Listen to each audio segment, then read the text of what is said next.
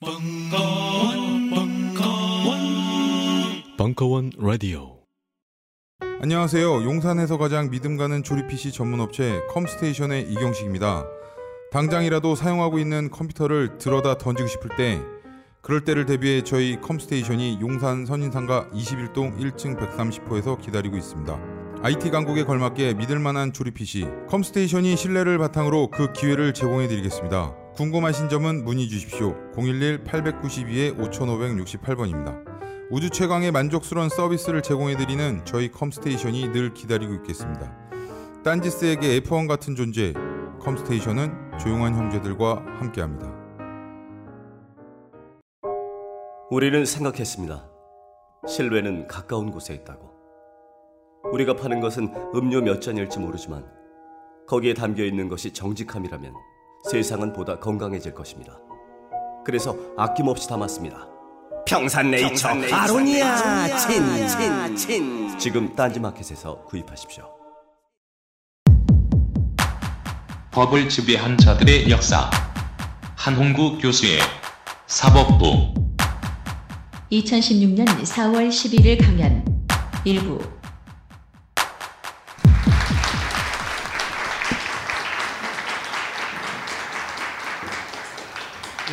네, 반갑습니다. 이렇게 어, 그 어려운 자리에 거듭해 주셔서 감사합니다. 우선 이제 소개를 하자면은 여기 웬 젊은이가 하나 있죠? 네, 10년 전에 접니다. 그러니까 이 책을 쓰다가 이렇게 늙었습니다.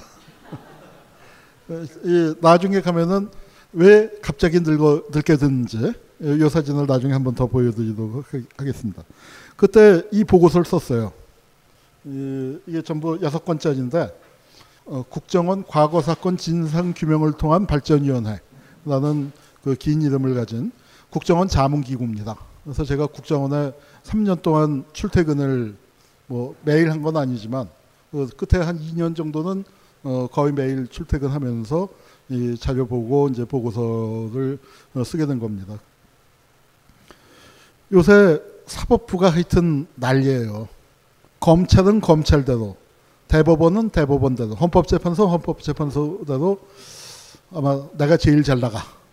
그러니까 이저 통합진보당 해산시킨 거, 뭐 또 의원직까지 박탈한 거, 또 검찰은 검찰대로 뭐 하나하나 예를 들자면 뭐 끝이 없죠. 그리고 대법원은 대법원대로 기울어진 저울입니다. 그리고 정치가 사법화하고 사법은 고도로 정치저, 정치화되고 있는 그런 상황이죠. 그래서 그 역사를 이제 우리가 돌아보는 건데 헌법재판소 요즘 이제 헌재에 대한 관심이 폭발하고 있습니다. 모든 것이 법으로 돌아가고 있는데 과연 그 우리나라 법이 법을 운영하는 사람들이 제대로 하고 있는지 또 우리가 법에 제대로 의존을 할 수가 있는 것인지 이제 이런 것들을 한번 좀 그 돌아봐야 할 때가 되지 않았나 싶습니다. 예, 뭐 헌재 그 국법법 페이지니 뭐니 이제 이런 것들 그 보면 굉장히 보수적인 판결들 많이 나오죠. 헌법재판소가 가끔씩 그 아주 심각할 때 결정적인 순간에 한 번씩 딱 체제 유지를 위한 뭐죠. 그래서 법은 단 한 번도 민중의 편이었던 적은 없다고 생각을 합니다. 그런데 민주주의가 발전해오고 민중들이 열심히 싸우면서 그 법이 옛날에는 민, 민중을 노골적으로 탄압하고 민주주의를 노골적으로 파괴하는 수단이었는데 지금은 많은 부분의 법이 민주주의를 보호하는 장치들을 또 그 안에 담지 않을 수가 없게 된 거죠. 그만큼 우리가 싸워서 그만큼 또 많은 사람들이 그 죽었기 때문에 법이 좋아진 측면입니다. 그런 그런 그 늘 법은 아주 숭고하게 그렇게 어, 따로 존재한다기보다는 인간 세상에서 사람이 그 법을 운영을 해가고 있고 사람 간의 힘의 관계 속에서 법도 정해지고 똑같은 법이라 하더라도 그게 어떻게 해석되느냐 어, 달라 아주 많이 달라질 수밖에 없습니다.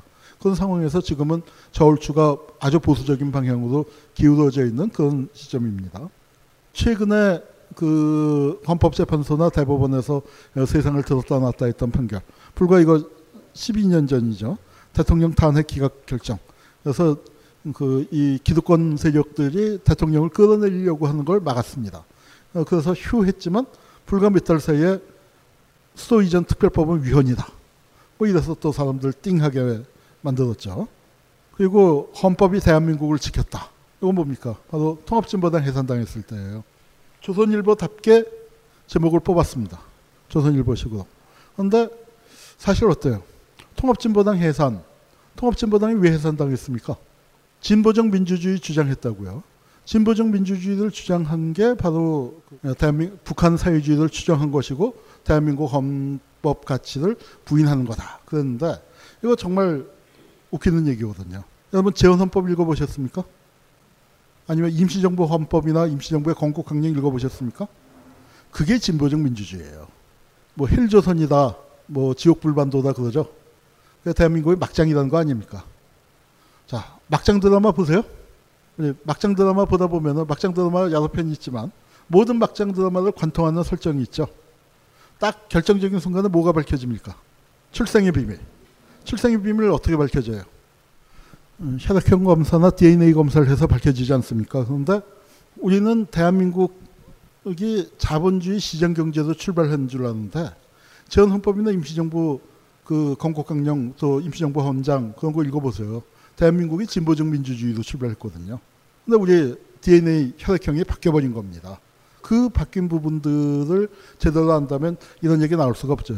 헌법이 대한민국을 지켰다면 헌법재판 저 통합진보당 해산시키고서 이따위 얘기한다면 이 헌법은 무슨 헌법이에요? MLB도 몰라보는 헌법입니다. 지금 현행 헌법의 아버지가 재헌 헌법이고 할아버지가 진보적 민주주의인데 말이죠. 그래서 사회적 다양성에 사용 선고했는데 이 한국 민주주의의 위기를 가져왔는데 이 민주주의의 위기를 가져온 게 누굽니까? 선출되지 않은 권력이에요. 행정부, 행정부를 이끄는 대통령 선출됩니다. 입법부 내일 모레 선거지만 또 선출됩니다. 그런데 사법부는 어때요? 선출되지 않은 권력이죠. 선출되지 않은 권력이 민주주의의 향방을 좌우하고 있는 시대가 됐습니다. 그전엔 사법부가 그렇게 힘이 세지 않았는데 어떻게 되니까 민주화 운동을 열심히 했더니 자 여러분 민주화 운동 열심히 한 결과 대한민국에서 누구 힘이 제일 세워졌을까요? 민주화 운동 하기 전에는 군사 독재 군부 국정원 그런 데가 힘이 셌어요. 국정원은 어떻게 됐습니까? 여전히 힘이 세죠. 옛날만큼은 안 해도 여전히 힘이 셉니다. 국정원. 그런데 서로이 그전에는 국정원이나 군부 독재에 눌려서 힘이 약했던 자들이 세진 게 누가 있습니까? 재벌, 검찰, 언론, 관료. 민주, 민주 화 운동 열심히 했던 사람들은 어떻게 됐어요? 지금 운동권 퇴출 죽어서 고 당하고 있죠. 뭐 이제 이런 세상이 돼버렸습니다. 자, 제가 2009년도에 그러니까 요거 연재하기 직전쯤에 썼던 칼럼이에요. 법비의 난이라는 법비란 말. 요즘은 여기저기서 많이 쓰임 그 쓰이는데 어 요때부터 쓰이기 시작했어요. 제가 그러니까 다시 살려낸 말인데 어, 뭐 일본 말이라고 해도 과언이 아닙니다. 일본에서는 그 더러 쓰였단 말이에요. 근데 말의 어원은 어디로 가냐면 만주로 가요. 만주라는 게 어떻습니까? 우리 만주 웨스턴이라는 영화 있죠. 우리 만주 웨스턴. 마카로니 웨스턴이하고 만주 웨스턴이에요.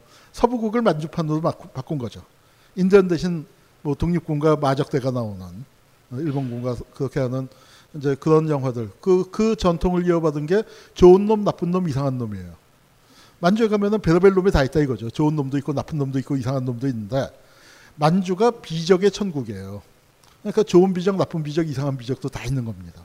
그 중에서 뭐 그러니까 마적, 공비, 병비, 토비, 살림비, 녹비, 정치비 온갖 비적대가 난무했는데 만주 사람들이 이런 비적 저런 비적 다 겪어봤더니 비적 중에 제일 큰 비적이 법비더라 이거예요.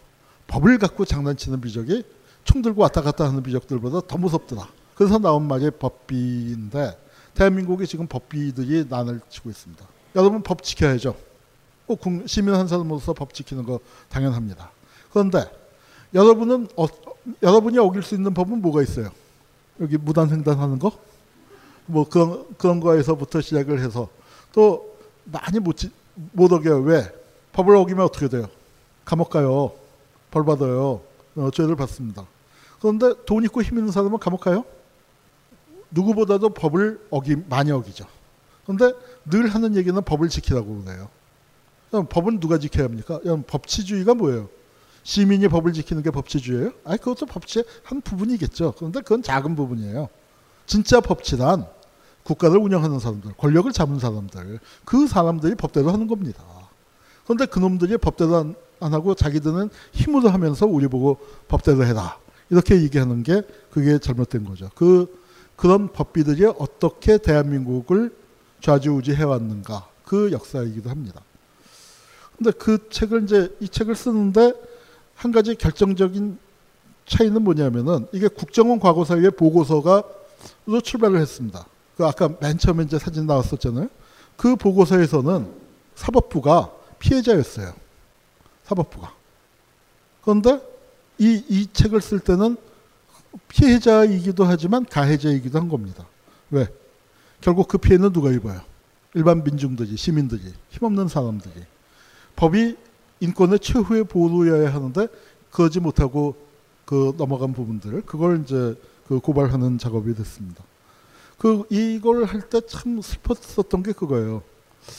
어, 사법부가 피해를 입었는데 진짜로 안기부 그런 데가 가서 국, 중앙정보부 그런 데 가서 못된 짓들을 많이 했는데 그 못된 짓들을 할 때 막 판사들이 말 안 들으면은 잡아다가 두들겨 패고 고문하고 그랬었으면 가슴이 덜 아팠을 것 같아요. 그런데 현직 판사가 잡혀가서 두들겨 맞은 적이 없어요.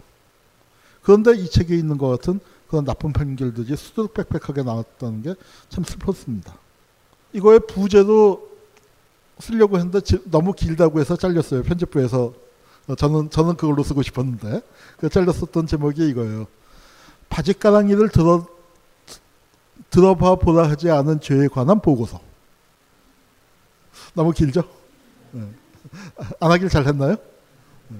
근데 저는 그 말이 정말 맺혔습니다. 판사들이 무슨 죄를 지었을까요? 내가 고문을 당했어요. 법정에서 나 고문당했다고 호소를 했는데 그리고 여기 지금 그 흉터가 아직도 남아 있습니다. 그런데 그 다리 한번 걷어보쇼. 바지, 바지 한번 걷어보쇼. 내 흉터가 남아 있다고 호소를 하는데 그 얘기를 안 했어요. 증거를 채택하느냐 마느냐는 판사의 절대적인 권한입니다. 판사의 권한이긴 해요. 그런데 억울한 사람이 고문당했다고 그렇게 하소연을 하는데 이걸 들어다 보다 하지 않은 거. 그 죄는 어떻게 따져야 할까요? 그 죄의 무거움은 얼마일까요? 아마 바지가랑이의 무게만큼이 그 사람의 양심에는 얹어져야 하지 않을까요? 최소한도. 그래서 그, 그 죄를 어, 물어보고 싶었습니다. 그 사람들이 지금 이제 많이 나갔어요. 많이 나가긴 했지만 아직도 남아 있습니다. 1975년 11월 22일 제일동포 간첩단 사건이 있었어요. 아주 유명한 사건입니다. 그 사건을 조작한 책임자가 김기춘이에요. 그 사건의 배석 판사는 뭐하고 있을까요? 대한민국 대법원장이십니다. 아직까지 그러고 있어요. 아직까지. 자, 김기춘, 황교안. 제가 생각할 때 대표적인 법비예요. 법으로 장난친 사람들. 어떤 장난을 쳤는지는 좀 이따가 또는 아마 이 사람들 얘기까지 가려면 다음 주 다음 다음 주 돼야 할지도 모르겠습니다만 하여튼 이런 사람들이 대표적인 법비입니다. 제가 이런 사람들 이름 적는 작업들을 하고 있어요. 이따가 한번 선전을 할 테니까 좀 적극 참여해 주시기 바랍니다. 자, 최동욱 검찰총장 뭘 했습니까? 국정원이 대선에 개입한 거 그거를 밝혀내겠다고 했는데 그랬더니 이런 기사가 나왔죠. 이런 기사를 내보낸 편집국장은 뭐가 됐을까요? 이번에 새누리당 비례대표 공천받았죠. 네, 그러니까 그런 그런 관계가 있습니다. 요거 찍어낸 사람은 어떻게 됐을까요? 총리가 됐습니다. 자, 그럼 최동욱 검찰총장은 잘한 걸까요? 저, 저 양반이 한 거를 법적으로 따지면 어떻게 될까요? 역사의 법정에서 내가 그냥 순수하게 이런 이 사람이 이렇게 박근혜 정권에 의해서 이렇게 쫓겨나지 않고 검찰총장 임기를 다 마쳤으면 저 같은 역사학자는 뭐라고 평가했어야 할까요? 아니 최동욱이라는 사람 말이야 국정원이 조직적으로 개입을 했는데 어? 원장에서부터 말단 직원까지 그 국정원 조직 체계가 다 개입을 했는데 전부 다 봐주고 다 봐주고 다 봐주고 겨우 원장 하나만 기소했다. 야 이게 말이 되냐? 이렇게 다 봐줬다. 사실은 그렇게 평가를 하는 게 액면가를 놓고 보면 정당한 걸지 모릅니다. 근데 우리 현실에서 어때요? 최동욱이란 분이 그 한 명을 검찰 그 기소하기 위해서 자기 직을 걸었던 거죠. 이거 걸면은 자기가 그렇게 칼 맞을 줄 알았을까요? 몰랐을까요? 저는 알았다고 생각을 합니다. 그러면 어떻게 이걸 용기 있는 거라고 평가해야 하나요? 비겁한 거라고 평가해야 하나요? 저는 잘 모르겠습니다. 이게 대한민국의 현실이에요. 이걸 비겁하다고 평가할 수 있는 사회가 훨씬 정의가 바로 선 사회이겠죠. 벙커원 여름 특집 특강 힙합과 좋은 친구들. 전체를 다 갖고 나면 힙합의 기운이 느껴진다. 6월 13일, 쇼미더머니 힙합의 민족 그리고 힙미디어. 6월 20일, 일베의 이름을 지어다 먹은 래퍼들. 6월 27일. 스트리트 패션 간지와 라이프 스타일. 그 밖에도 벙커 역대 최다 출연진을 기록할 다종 다양한 콜라보 특강들이 여름 내내 펼쳐집니다. 듣다 보면 우주의 기운이 몰려 오는 음악 밖의 힙합, 음악 이상의 힙합. 힙합과 좋은 친구들 자, 우리 옛날 분들로 돌아가 봅시다. 이분 손자가 요새 유명해졌어요. 김종인 할아버지예요. 어? 우리 가인 김병도 선생. 그러니까 우리나라에 조상덕 잘 그 많이 보는 정치인이 몇 명 있습니다. 그 대표적인 사람이 김종인이죠. 할아버지는 참 잘 뒀어요. 할아버지는 참 훌륭한 분입니다. 어, 이분이 시골 선비예요. 시골 양반인데 뭐 시골 양반이라고 해서 양반이라고 해도 양반 중에서 굉장히 그 동네에서만 행사하는 게 아니고 중앙 무대에서도 행사할 수 있는 그러니까 이분의 할아버지가 사관원 정원 배수를 지냈으니까 문과급제에서 아주 그 젊은 엘리트 관료였다는 거죠. 그러니까 이게 시골에 가 보면은 문과 급제한 사람 몇명 몇 명 없습니다. 전북 순창뿐인데. 그런데 아마 일찍 돌아가셨어요. 아버지도 일찍 돌아가셔서 이분이 16살에 가장이 된 거예요. 가장이 됐는데 그때가 나라가 망할 때예요. 뭘 했을까요? 의병을 했습니다. 누구 밑에서? 최익현 밑에서. 그러니까 위정척사파예요. 위정척사파. 위정척사파도 16살에 의병을 하다가 어떻게 됐어요? 망했죠. 잡혀갔어요. 잡혀갔다가 이제 나이 어리다고 풀려났는데 의병 갖고 위정척 사파도 의병을 했는데 실패했잖아요. 뭐에게 시- 실패했습니까? 근대 문물에 실패했단 말이에요. 근대 문물에 처절하게 패배했더니 아 근대 문물을 배워야겠다. 일본 유학을 갔습니다. 위정척 사파가.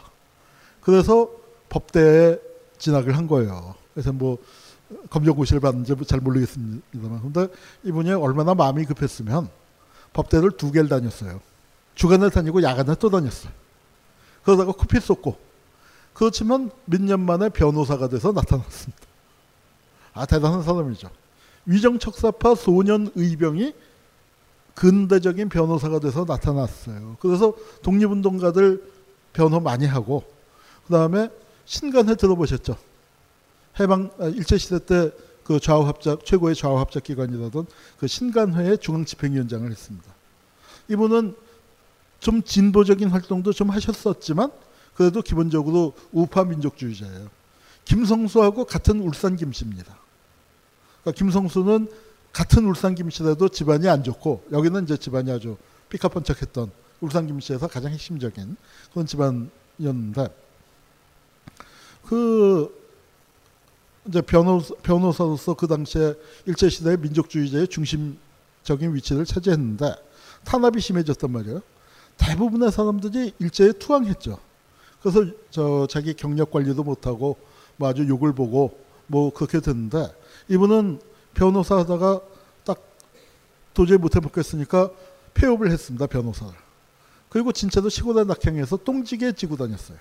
그러니까 끝까지 우익 중에서 친일 안 하고 깨끗하게 독립운동을 한 거하고는 틀리지만 그러나 친일 안 하고 깨끗하게 그 버틴 정말 배당되는 분입니다. 어, 그런 분이고 이제 대법원장이 됐어요. 대법원장이 됐는데 대통령이 이제 마음에 안 들어 하니까 이 있으면 항소하자고 그래. 어? 재판 결과에 대해서 박, 저 이승만도 함부로 대하지 못했었던 이제 그런 일화를 갖고 있습니다. 일제 시대 이분은 이제 엄상섭이라는 분인데 일제 때 검사를 했어요. 미군정에서는 검사하다가 정부가 새로 수집되게 되니까 검사 사표를 냈습니다. 나같이 일제에서 일제 밑에서 검사하던 사람이 새 정부에서 어, 그런 거 계속하면 안 되지. 그때만 해도 양심이 양심 있는 사람들이 있었던 시절이에요. 근데 어때요? 이런 사람들이 도태되는 거죠. 왜? 이건 뭐예요? 우리 여기 지금 벙커예요. 어, 벙커 딴지 총수의 어록 중에 제일 중요한 어록 뭐가 있습니까? 쫄지 마. 쫄면 지는 거야.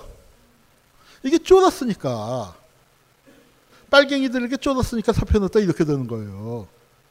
극우, 극우 세력에서는 이렇게 하는 게 아니고 오히려 뭡니까? 친일한 게 아니라 우리는 친일한 거 아니야. 반공을 한 거야. 그러면서 빨갱이 따지지 않는 그런 방향으로 어, 나가는 그런 시절이었죠. 그게 이제 교체되는 그런 식의 이런 분도 있었던 겁니다. 근데 이제 그 시절에 국가보안법이 만들어집니다. 그리고 그 이제 반민특위가 깨져나가는데 뭐 요 얘기는 책에다가는 자세히 쓰지는 않았어요. 근데 이제 국가보안법이 만들어지는데 국가보안법을 배격함이라는 사설이 어디서 나왔을까요? 조선일보. 세상 참 오래 살고 볼 일이죠. 조선일보가 국가보안법을 배격했었어요. 저런 나쁜 법 만들면 안 된다고. 어, 참. 근데 이제 지금은 국가보안법 없으면 이제 껌뻑 죽는 그런 상황이 됐습니다. 예, 신은미 씨예요. 어, 뭐 남쪽에 들어왔다가 추방당했는데 제가 만나봤어요. 책 두 번째 나온 책 재미동파 아줌마 북한을 가단가 그 책에 이제 추천서를 제가 그 쓰게 됐는데 만나보니까 아주 명랑소녀 아줌마예요. 무슨 이념적으로 한 게 아니고 다만 북한 사람들 얘기를 잘 귀담아 듣고 그 있는 그대로의 모습을 보여주는. 그런데 그게 진짜 위험하다고 했나 보죠. 악마화 시켰었던 북한을 거기도 사람이 살고 있었고 거기도 그 사람들도 평화를 위하 평화와 통일을 생각하는 우리랑 똑같은 감정을 가진 인간들이다. 그렇게 그린 게 이제 죄가 됐는데 이분의 외할아버지가 국가보안법 만드는데 또 앞장섰던 국회 국회의원이에요. 그러니까 우리나라 이제 한 참 두세 대 동안에 많은 일들이 벌어진 겁니다. 비상조치령 단심은 위헌. 단심이라는 게 뭐예요? 재판 한 번 하는 거라면 전쟁 때 급하니까 비상조치령이라는 게 뭡니까? 인민군에게 쌀 퍼주면은 재판을 하는 거예요. 쌀 퍼줬다고. 이승만이가 다리 끊고 도망갔는데 다리 끊고 도망갔다 도망갔다가 피난 못 간 사람들 인민군이 내려와서 쌀 달라니까 쌀 줬는데 그거 재판해야 합니까 말아야 합니까? 근데 그때 재판을 어떻게 했냐? 이, 이 판사님이 고민을 한 거예요. 이 양반은 피난을 갔어요. 다행히 피난을 갔는데 돌아와서 재판을 하는데 보니까 뭐 부역자라고 잡혀왔는데 동네 아줌마들만 수두룩 빽빽하게 잡혀왔고 죄명은 뭐냐 했더니 쌀 퍼주고 된장 퍼주고 김치 김치 준 거예요 이민군에게. 근데 법대로 하면 어떻게 돼요? 10년 15년씩 때리게 돼 있어요. 근데 고민을 한 거죠. 재판관의 고민이 그거예요. 야 이건 내가 피난을 갔기 때문에 그렇죠. 우리가 피난 못 갔으면 우리만으로도 당연히 퍼줬을 텐데 아, 총든 놈이 와서 달라는데 안 줄 수 있어요? 없으면 못 주는 거지만 있으면은 안 줄 수가 없습니다. 그때 재판이 정말 그 말도 안 되는 재판이었죠. 앞에 두 줄 사형, 뒤에 두 줄 무기, 나머지 징역 10년. 그렇게 때리는 재판을 많이 할 때 그래도 이렇게 고민을 했던 판사들도 있었던 거예요. 판사 들리라고 복수 쓸 수 있을지 모르지만 적어도 저분이 살고 나기 전에 50년대에 저는 책을 썼습니다.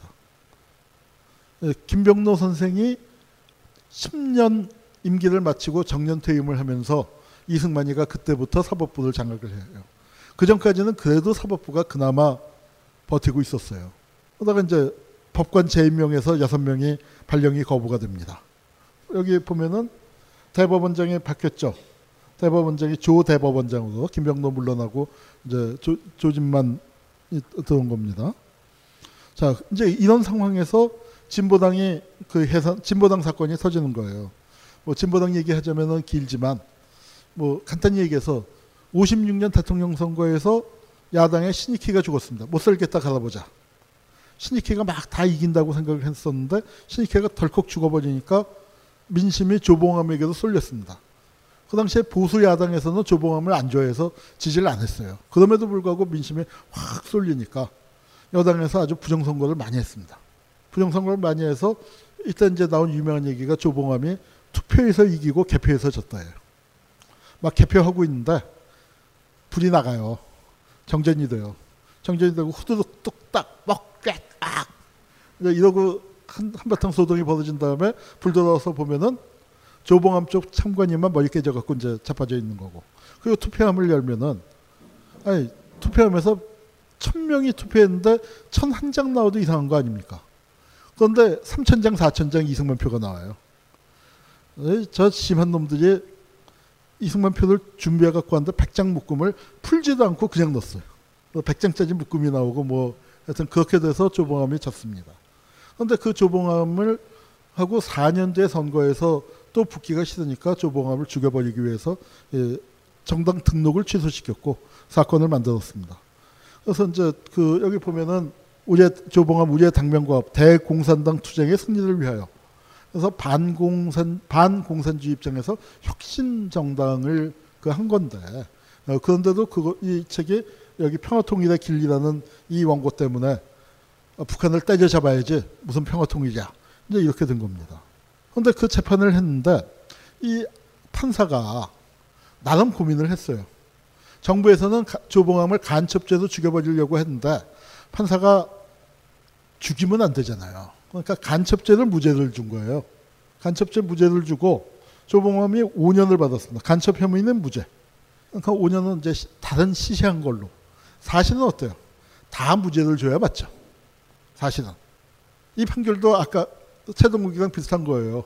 따지고 보면은 이 판결도 비겁한 판결이다 얘기할 수 있지만 이 판사 입장에서는 엄청난 용기를 내서 그러니까 무죄를 준 겁니다. 그리고 이제 웬만한 거 세 명은 집행, 17명은 무죄 받고 조봉암하고 다른 한 사람만 무죄, 그 간, 5년을 때리고 다른 사람은 대개 풀어주고 이 사람 생각은 뭐였을까요? 내가 1심에서 이만큼 다뤘으니까 고등법원 대법원에서 알아서 좀 풀어주시오. 어차피 이렇게 때려놓으면 다음번 선거에 조봉하면 나갈 수 없으니까. 어, 정부에서도 자유당 정권도 어, 이, 이쯤에서 만족하시오. 이제 하는 그런 뜻이었는데 어떻게 됐을까요? 이 대모대가 쳐들어온 거예요. 빨갱이 판사 타도하라. 친공 판사 없애라. 그러고 이제 쳐들었습니다. 그래서 유병진을 타도하라. 그 유병진이 아까 그 유병진. 그래서 세 판사 피신했는데 어디로 도망갔냐면 반공 청년 단장 집으로 도망갔습니다. 본인이 본인도 바- 원래 반공인 사람이고 이런 보수가 없는 거예요. 지금 대한민국은 대한민국이 왜 요 모양 요건이냐? 이, 이 양반이 진보입니까 보수입니까? 보수예요. 보수 반공 청, 파- 청년이에요. 그러나 조작하면 안 되지. 최소한도 그 정도의 양심을 가진 사람이에요. 검찰 30년 한 최동욱은 진보일까요? 보수일까요? 보수죠. 그렇지만 국가기관이 선거에 개입하면 안 되지. 그 정도 생각을 가진 분이에요. 이건 뭐냐면 대법원 판사들이 야, 이 조봉암 어떻게 하지? 근데 이렇게 회의한 결과 유죄를 때렸습니다. 자, 그때 아까 법정에 쳐들어온 사람들, 이, 이 반공 청년들은 어떤 사람들이었을까요? 이게 1950년대 후반이니까 1930년대 후반에 이런 아이들이었어요. 일제가 키워낸 군국소년. 얘네들 키워내서 이제 열대여섯 살 되면 비행수를 가르쳐서 가미가제 내보내는 거예요. 군국소년이 열다섯 살 열여섯이 최고 피크거든요. 화랑관청 열여섯, 잔다르크 열여섯, 유관설 열여섯 되는 거니까. 요때부터 시작을 하죠. 그 열다섯, 열여섯 살 얘네들이 됐을 때 해방이 됐습니다. 일본은 어떻게 했습니까? 이 군국주의 교과서 새까맣게 먹칠을 해서 가르쳤어요. 군국주의 물을 빼는 작업을 일본은 한 겁니다. 군인들 다 쫓아내고 재벌 해체하고 고등경찰 해체시키고 어? 감옥 보낼 놈도 감옥 보내고 그랬어요. 그렇게 했음에도 불구하고 공, 저 군국주의 잔재가 남아 있다 보니까 그게 지금 일본 군국주의 부활하는 건데 우리는 어땠습니까? 이 반공 청년들이 군국 소년들이 반공 청년이 된 거예요. 그래서 서북 청년단 같은 거 하고 한국 전쟁 치르고 반공 청년으로 돌아와서 진보당 때려잡자 저 법원 쳐들어가고 그리고 일하며 싸우고 싸우며 일하여서 박정희와 더불어서 나라를 세웠는데 이렇게 대한민국을 세우고 지켰는데 김대중 빨갱이 노무현 빨갱이가 대한민국을 김정일한테 갖다 바치려고 하니까 가만히 있을 수 있어요? 가스통 메고 나왔죠. 이 가스통 할배의 슬픈 역사입니다. 군국 소년에서부터 가스통 할배까지 예? 그렇게 이어지는 그런 역사가 있고 우리가 이제 그런 시대에 사법부가 어떤 역할을 했는가 보는 거죠. 조봉암은 결국 사형을 당했습니다. 그래도 우리 민족이 참 대단해요. 신익희 죽고 조봉암 죽고 그리고 6개월 뒤에 조병옥이 또 죽어요. 대통령 후보가 3명이 연달아 죽, 죽었는데 그때 일어난 게 4.19예요. 우리, 우리도 참 대단한 민족이죠.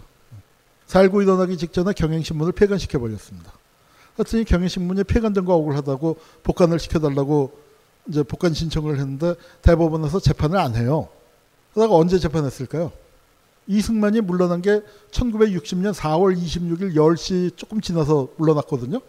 그랬더니 12시에 결정이 나왔어요. 경향신문 복간. 그러면은 사람들이 환영했을까요?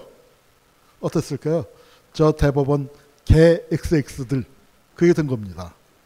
그래서 이게 이제 살구하고 이승만 동상 이렇게 무너지고 나니까 이제 했더니 하급 법원에서 대법 대법관들 물, 물러나라.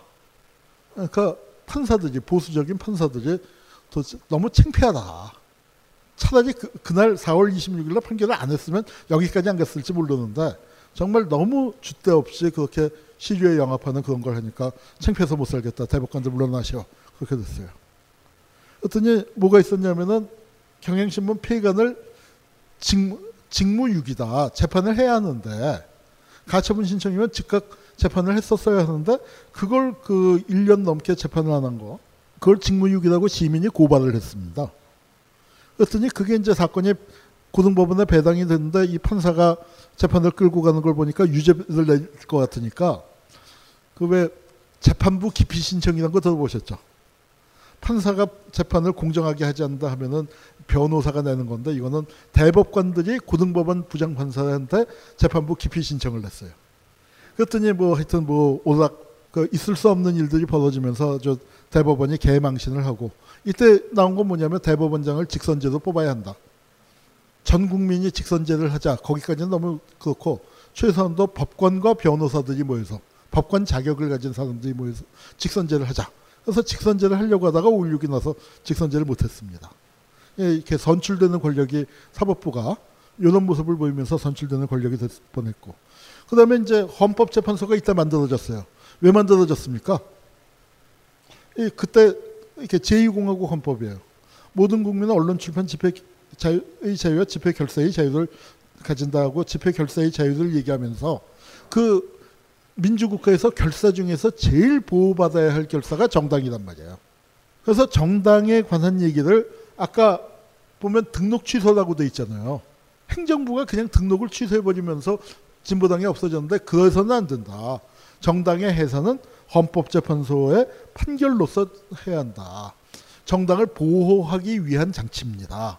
근데 그 보호하기 위한, 그러니까 쉽게 얘기하면 이거예요. 도둑놈이 자꾸 들어와서 불안해서 집에다가 야구 방망이를 사놨어요. 머리맡에다가. 근데 도둑이 들어서 그 야구 방망이도 후려쳐서 사람이 죽었어. 지금 저는 이번에 헌법재판소가 그 휘두른 칼이 그, 그거라고 생각합니다. 도둑놈 지키라는 칼로 주인을 죽인 거예요. 자, 이제 중요 인물들의 리스트를 넘겨주실까? 물론 강준만, 유시민, 유홍준, 이회수, 이철 그리고 주지무. 메일? 이게 무슨 리스트야? 아무 공통점도 없잖아. 딴지일보 부편집장이 인터뷰한 이 책을 읽어보면 공통점을 알 수 있지. 헬 조선에서 흙수저로 태어나 비범한 삶을 살아온 인물들이란 걸. 도서 출판 생각 비행 범인은 이 안에 없다? 전국 온오프라인 서점과 딴지 마켓에서 절찬 판매 중이지. 강헌 선생이 명리학 강좌를 한다고 했을 때 무슨 생각이 들었냐면 인문학적 관점에서 명리학을 재해석을 해서 세상을 보는 하나의 관점을 뭐 tool을 프레임을 제시하려고 하는 거 아니겠는가라고 생각하였어요. 제가 받은 인상은 이겁니다. 이게 일종의 지도책이구나. 나를 찾아가는 내비게이션. 강헌의 명리 운명을 읽다. 식신이 뭡니까? 처먹는 거. 아 네. 명리학 쉽구나. 도서 출판 돌베개에서 나왔습니다. 자 이제 그러고 뭐 민족일보 사, 그러니까 5.16이 나고 아 이건 4.19 나고 민족일보가 만들어졌는데 61년 초에 만들어졌어요. 불과 100여 일을 나오지 못했습니다. 100호 정도쯤 나왔는데 100호 나오는 사이에 동아일보 부수만큼 늘어났어요. 아주 인기가 있었습니다. 젊은 그 사람이 진보적인 입장에서 냈었는데 그런데 이, 이, 이게 사장이에요. 사형당했습니다. 그 판사예요. 이렇게 봐서는 잘 모르시겠죠? 이회창이에요, 이회창. 판사 중에 하나. 우리 사법사에 그렇게 참, 그러니까 이때는 이, 이회창이가 이제 초임 법관으로 뭐 이회창이가 이 모든 판결의 정치적인 책임을 다 져야 한다고는 생각하지 않습니다. 좌배석이라고 그냥 옆에 앉아 있는 젊은 판사지만 그러나 조용수 사형 판결 거기에는 평생을 이해창의 이름이 따라다니게 돼 있습니다. 그렇지만 저는 판사로서의 이해창은 80년대 판사로서의 이해창은 훌륭한 판사였습니다. 이런 흠결이 있음에도 불구하고 80년대에 지금 민변의 그 변호사들, 민변의 고참 변호사들, 뭐 엊그제 김창국 변호사님 돌아가셨습니다만 그런 분들이 80년대 그 암울했던 시절에 그래도 이회창이가 쓴 소수 의견. 지금은 대법원의 소수 의견이 잘 안 나와요. 근데 그 80년대에는 그래도 이해창이나 이일교 이런 분들이 소수 의견을 썼는데 그게 그나마 위안이 되고 법리를 아 이렇게 세우는 거구나. 그 밑줄 쳐가면서 공부했었다는 얘기 들은 바 있습니다. 예, 최백근 선생 또 사형당했고. 자 여기 이제 5.16 이후로 들어서 재밌는 건데 자 민사 형사 지법으로 나눴어요. 지금은 서울 서울의 법원이 지방법원이 다섯 개가 있죠. 중앙지법이 있고 동서남북 지원이 있어서 지법이 다섯 개가 있는데 50년대에는 한 개였어요. 60, 70, 80년대까지 두 개였습니다. 서울 민사지법과 서울 형사지법으로 나눠져 있었는데 이게 왜 나눠졌냐 하는 재밌는 얘기예요. 이분이 서울지방법원장인데 군사정권에 협조를 안 하는 거예요. 그러니까 이제 탱크 몰고 나와서 그 만들었지만 사법부가 협조를 안 하고 깐깐하게 법대로 하니까 골치 아픈 거예요. 저 사람을 잘라야겠는데 어떻게 잘랐냐. 서울지방법원을 민사지법과 형사지법으로 나누면서 저 사람을 임명을 안 했습니다. 그런 방식으로 잘랐는데 이 사람이 뭘 했냐면은 서울 형사지법 할 때 그 군인들이 이제 그 저 정권 잡고 난 다음에 뭘 했냐면 좌측 통행을 강조했어요. 지금은 우측 통행이 됐죠. 그땐 좌측 통행인데 그래서 법원 복도에다가 청테이프 붙여놨대요. 좌측 통행하라고. 그리고 법원 행정처장이 군인이 나와 있었습니다. 처음에 나올 때는 직함이 재밌어요. 대법원 감독관으로 나왔어요. 군사정권에서 대법원 감독관을 파견했습니다. 그러다가 이제 그 사람이 법원 행정처장이 됐는데 뭐 개인으로야 점잖은 사람이었다고 하지만 그 사람이 이제 이렇게 해놓고 이제 좌측 통행 그럴 때 이 양반은 그 사람 서 있으면은 일부러 우측으로 갔대요. 이건 뭐냐면은 군인들이 법원에 난입을 했어요. 자기들 마음에 들지 않는 판결을 내렸으니까. 그래서 이제 그, 그 아주 유명한, 그 60년대 초반에 유명한 사건인데 그 사건을 갖고 이제 판결을 하는 겁니다. 그 재밌는 게 여기 보면 민간인도 두 명 있었다고 했죠. 그래서 민간인이 7년 구형을 받았는데 그냥 민간인이 아니에요. 이건 뭐냐면은 5.16때 반도 호텔 점령조. 총리, 장면 총리 체포조예요. 그 정부 유인들 체포조에 있었던 유국준 김상목이라는 사람이 이때 육군 대위, 공수대 대위였는데 이때는 예편에서 뭐 하고 있었을까요? 이거 민간인 맞나요? 중앙정보부 직원이었어요. 그러니까 중앙정보부가 군인들을 이끌고 저 엠브런스 군대용 엠브런스 타고 법원에 쳐들어왔다가 판사 집까지 쳐들어간 그런 웃기는 사건이 있었습니다. 이거는 인민혁명당 사건, 인혁당 사건이라고 하는데 북괴 지정받았다고 그랬죠. 왜냐하면 간첩이 조직을 했다고 그랬어요. 간첩이 조직한 사건이다. 간첩 조직한 근거가 뭐냐면 인혁당 관련자의 한 사람이 북에 가 있었단 말이에요. 봐라. 간첩이 내려서 조직하고 갔지. 그래서 이제 제가 국정원 과거사에서 아까 그 맨 앞에 사진이 인혁당 사건 발표하는 사진입니다. 제가 이 조사 책임을 맡아서 이거부터 풀어야 한다. 이 북에 지정받았다는 거 이게 어떻게 된 거냐. 어, 조사해 보니까 간첩 맞네요. 근데 간첩은 간첩인데 남파 간첩이 아니고 북파 간첩이에요. 남쪽 첩보기관에서 북으로 들여보는 사람이에요. 그러니까 북한이 조직했다는 게 말이 안 되는 거잖아요. 이 사건에 검사가 4명 전원 사표 냈다는 게 뭐냐면은 서울지검 공안부 검사들입니다. 중앙정보부에서 조사해서 보낸 판결을 보낸 걸 보니까 야 이거 말이 안 된다. 말이 안 된다 그래갖고 이 사람이 도저히 사표를 낸 거예요. 아니 공안검사면 어때요? 대한민국에서 가장 꼴보수죠. 가장 꼴보수들인데 어, 이렇게 그 사표를 내고 어, 그랬습니다. 그때만 해도 보수들이 양심이 살아 있었던 거예요. 지금은 검사들이 뭐합니까? 국정원 시키는 대로 증거 조작하고 그러죠. 이번에 서울시 공무원 사건 보면은 그래요. 근데 그때하고는 천양지차였습니다. 이 사람이 그때 이제 그 사표 내는 걸 주도했던 서울지검 공안부장입니다. 근데 아까 전원 사표라고 했잖아요. 여기 여기 보면 네명 전원 사표라고 돼 있죠. 그런데 다음날 신문에 보니까 세명 사표예요. 왜? 결정적인 순간에 화장실 가서 안 오는 놈이 꼭 있거든요. 이, 이 사람입니다. 이 사람. 옆방에서 중앙정보부에다가 전화하고 상황이 이상하게 돌아간다. 이게 이제 그 항명이다 아니다. 왜냐 위에서는 기소해라. 나는 내 이름 갖고 못한다. 그래갖고 수사한 검사들이 안 하고 딴 검사 시켜서 강행을 했습니다. 이, 이 사람이 그렇게 이제 그게 1차 인혁당 사건이에요. 그리고 2차 인혁당 사건으로 이제 가게 되는데 이게 신직수인데 그러니까 우리나라에서 관운이 제일 좋다는 신직수 홍석현의 장인입니다. 이 사람이 어, 박정희가 사단장 할 때 법무참모예요. 그 사람을 5.16 나고 난 다음에 검사로 최고회의 의장 고문으로 들여와서 이제 여러 가지 그 사건을 만드는데 어, 중앙정보부 차장을 거쳐서 검찰총장으로 있을 때 인혁당 사건이 만들어져요. 2차 인혁당 사건, 요거 2차 인혁당 사건 발표하는 건데 2차 인혁당 사건은 이자가 10년 뒤에 중앙정보부장이 돼서 일으켰습니다. 그놈이 그놈이에요. 이 사건의 수사 책임자가 이용택, 1차 때 수사과장, 2차 때 수사국장. 그때 검찰총장 신직수가 이때 중앙정보부장. 법무장관 민복기가 2차 때 대법원장. 똑같은 사람들이 똑같은 사람들을 잡아다가 죽인 겁니다. 여기 보면은 이분이 박현채 선생, 돌아가신 경제학자 박현채 선생이고 이분이 노동운동 쪽에 그 노사정의 했던 김금수 선생, 뭐 이런 분들입니다. 여기는 한옥신이라고 예, 검찰에서 이제 문제가 됐잖아요. 그랬더니 구원투수로 투입된 분인데 아 이분은 원래 좋은 검사였어요. 뭐냐면은 이게 4.19 때 마산에서 3.15 사건이 나니까 정부에서 뭐라고 했습니까? 공산당이 데모를 일으켰다. 그렇게 하고 막 조작하고 그랬는데 그건 내려가서 공산당은 무슨 공산당이야. 경찰이 나쁜 짓 했지. 그거 밝혀내서 마산경찰서장 파면시킨 아주 올바른 4.19가 제대로 이렇게 진행될 수 있는데 아주 중요한 역할을 한 좋은 검사였어요. 그런데 운명이 얄궂은 게 그래서 그 보고서를 받고서 이, 그 이때 한옥생 부장검사를 가라 갈아치워라.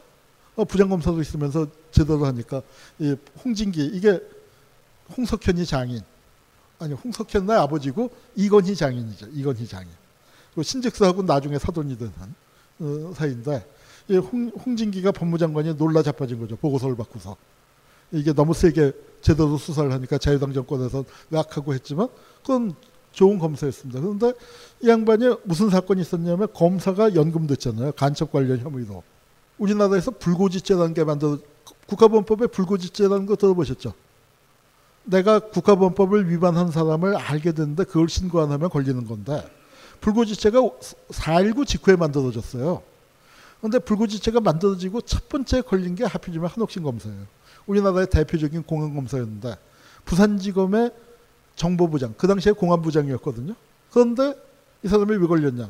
어렸을 때 친형제처럼 자란 이종 사촌 동생이 북으로 갔다가 간첩으로 들렸어요. 형 하면서 찾아와서 하룻밤 같이 자고 야마 이렇게 여기 오면 어떡하냐 너 북으로 빨리 가라 하고 내보냈는데 북으로 가지 않고 딴 데서 놀다가 잡혔어요. 그래서 이 사람이 그 1호였는데 공안 검사라고 봐줘서 봐줬는데 이제 찬밥 신세가 됐죠. 이렇게 강직하게 처리한 데다가 이것까지 했으니까. 그래서 이 인혁당 사건 설거지 시키는 거 그런 거 투입시켰습니다. 하여튼 참 그러니까 좋은 판사, 좋은 검사들이 망가져가는 그런 과정 중에 하나고요. 이게 이제 동백님 사건 윤희상 선생이에요. 이응노 화백이고 동백님 사건 때만 해도 판사들이 그래도 소신껏 재판을 한 겁니다. 그랬더니 빨갱이 판사 타도하라는 이런 벽보 대자보가 시내에 나붙고 누가 있을까요? 중앙정보부가 한 거죠. 기록이 안 남아 있었는데 제가 우연히 최근에 사진을 입수해 갖고 예, 보여드리는 겁니다. 이러, 이렇게 이제 그 이런 협박 편지들 이게 이제 그 다재지 사건이라고 임중빈이라고 돌아가셨고 하여튼 여기 이제 저 법무사 여기는 지금 살아계시죠 출판사 출판사 법무사인데 어 이, 이게 이제 다재지 필요 사건인데 뭐 정부의 학생 운동이 정당하다 이제 뭐 그런 학생 운동 옹호하는 걸 썼더니 반공법 위반으로 잡아들였는데 이런 거를 젊은 판사들이 다 무죄를 때려줍니다. 어, 그 중앙정부부나 권력이 이제 법원을 미워하는데 가장 결정적인 건 이거예요. 국, 자, 지금 군대에서 죽으면 절대 안 되죠. 어디서든 죽으면 안 되지만 왜? 개값입니다. 개값. 사람값 못 받아요. 왜냐하면 국가배상법이 군대에서 죽은 거는 배상 뭐 국가의 불법 행위에 대해서 국가가 정한 배상금 외에 아예 배상을 청구하지 못하는 그런 법을 만들어 놨거든요. 야 이거 법이 말이 안 된다 해서 대법원이 그거 위헌이라고 판결하고 무더기로 이제 국가폐소 배상이 나오니까 정부가 화가 났죠. 아이씨 군대에서 1년에 지금은 100한 2, 30명이 죽죠. 그때는 1년에 1,500명, 2,000명이 죽을 때예요. 그러니까 이제 이걸 다 배상하라고 하면 어떡하냐. 이제 이래서 사법부를 박정희가 저 대법원 판사 놈들 저거 어, 나라 사정을 생각 안 하고 그냥 어? 했다라고 미워하고 있으니까 이 공항검 그러니까 요거 요게 이제 위헌이 됐단 말이에요. 그런데 지금 그래서 박정희가 유신 헌법에 아예 헌법에다 집어넣어 버렸습니다. 말도 안 되는 거죠. 그런데 안타깝게도 지금 헌법에 그대로 남아 있어요. 지금 헌법에 남아 있는 대표적인 유신 잔재입니다.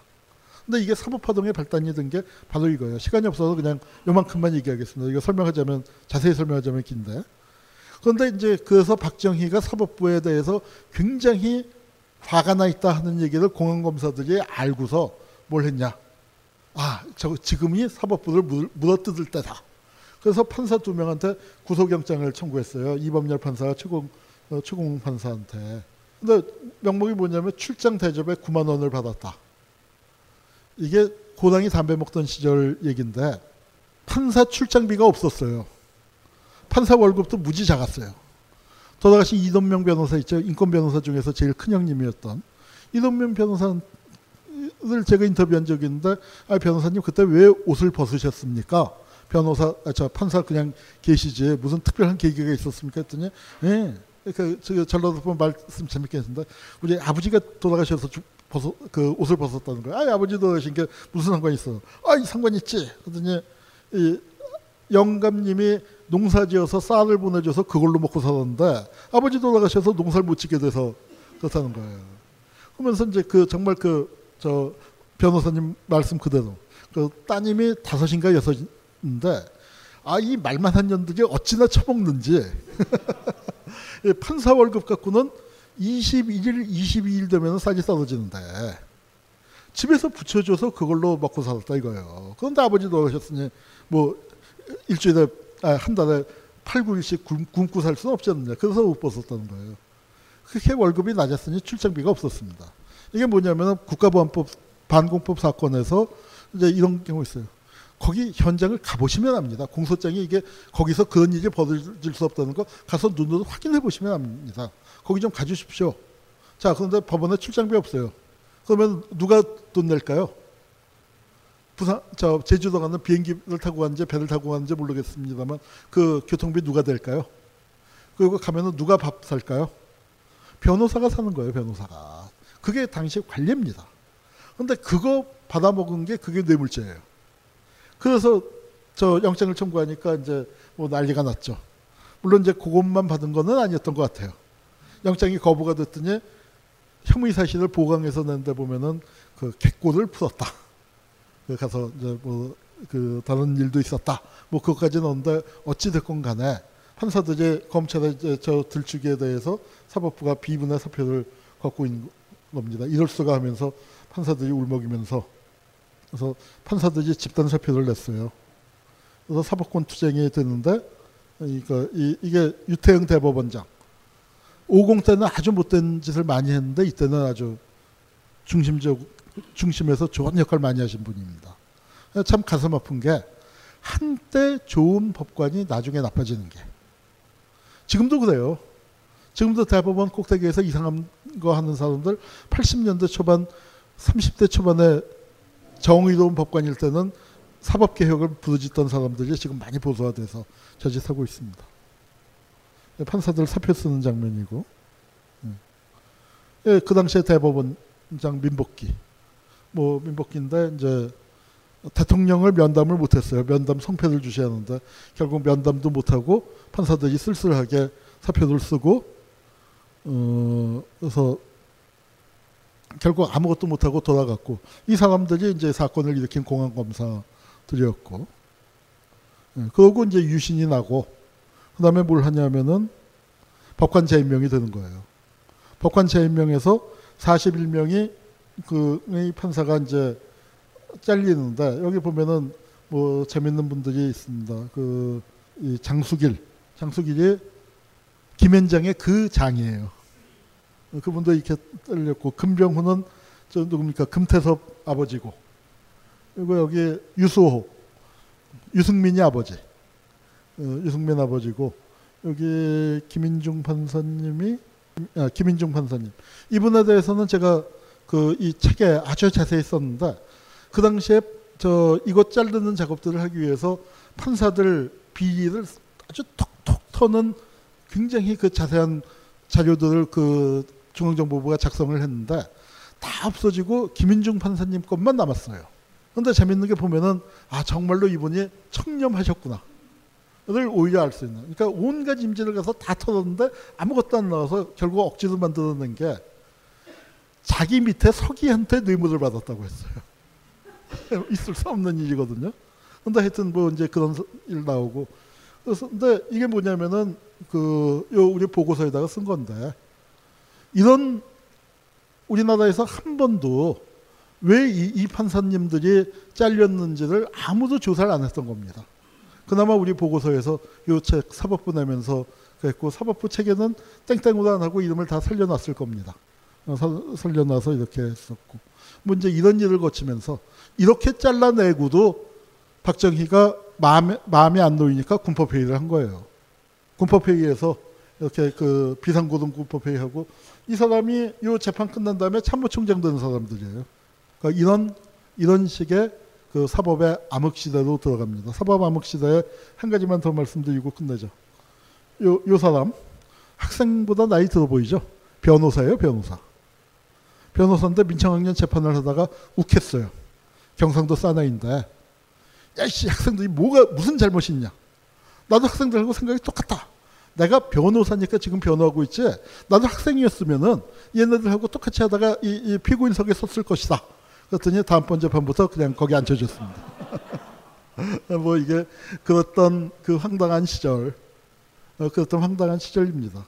그래서 판사들도 어, 이런 상황에서 그러니까 이, 이게 판사예요. 이게 옆에 있는 게. 근데 재판은 이 사람들이 하는 겁니다. 판사는 뭘 해요? 그 진행 절차 가르쳐 주는 거예요. 증인 신문 해야 합니다. 뭐 반대 신문 해야 합니다. 그런 거 하다. 이게 이렇게 이제 사법부가 그렇게 회한과 우욕으로 떨어지는 과정이고 민주화를 거치면서 80년대는 그런데 이거보다 더해요. 더한 일들이 벌어집니다. 이제 그 얘기는 다음 주에 하도록 하고 제가 시간을 너무 많이 썼죠. 네, 일단 여기서 마치고 어, 사회자님이랑 최강욱 변호사님 오셔서 말씀 같이 나누도록 하겠습니다. 네, 감사합니다. 벙커원, 벙커원, 벙커원 라디오.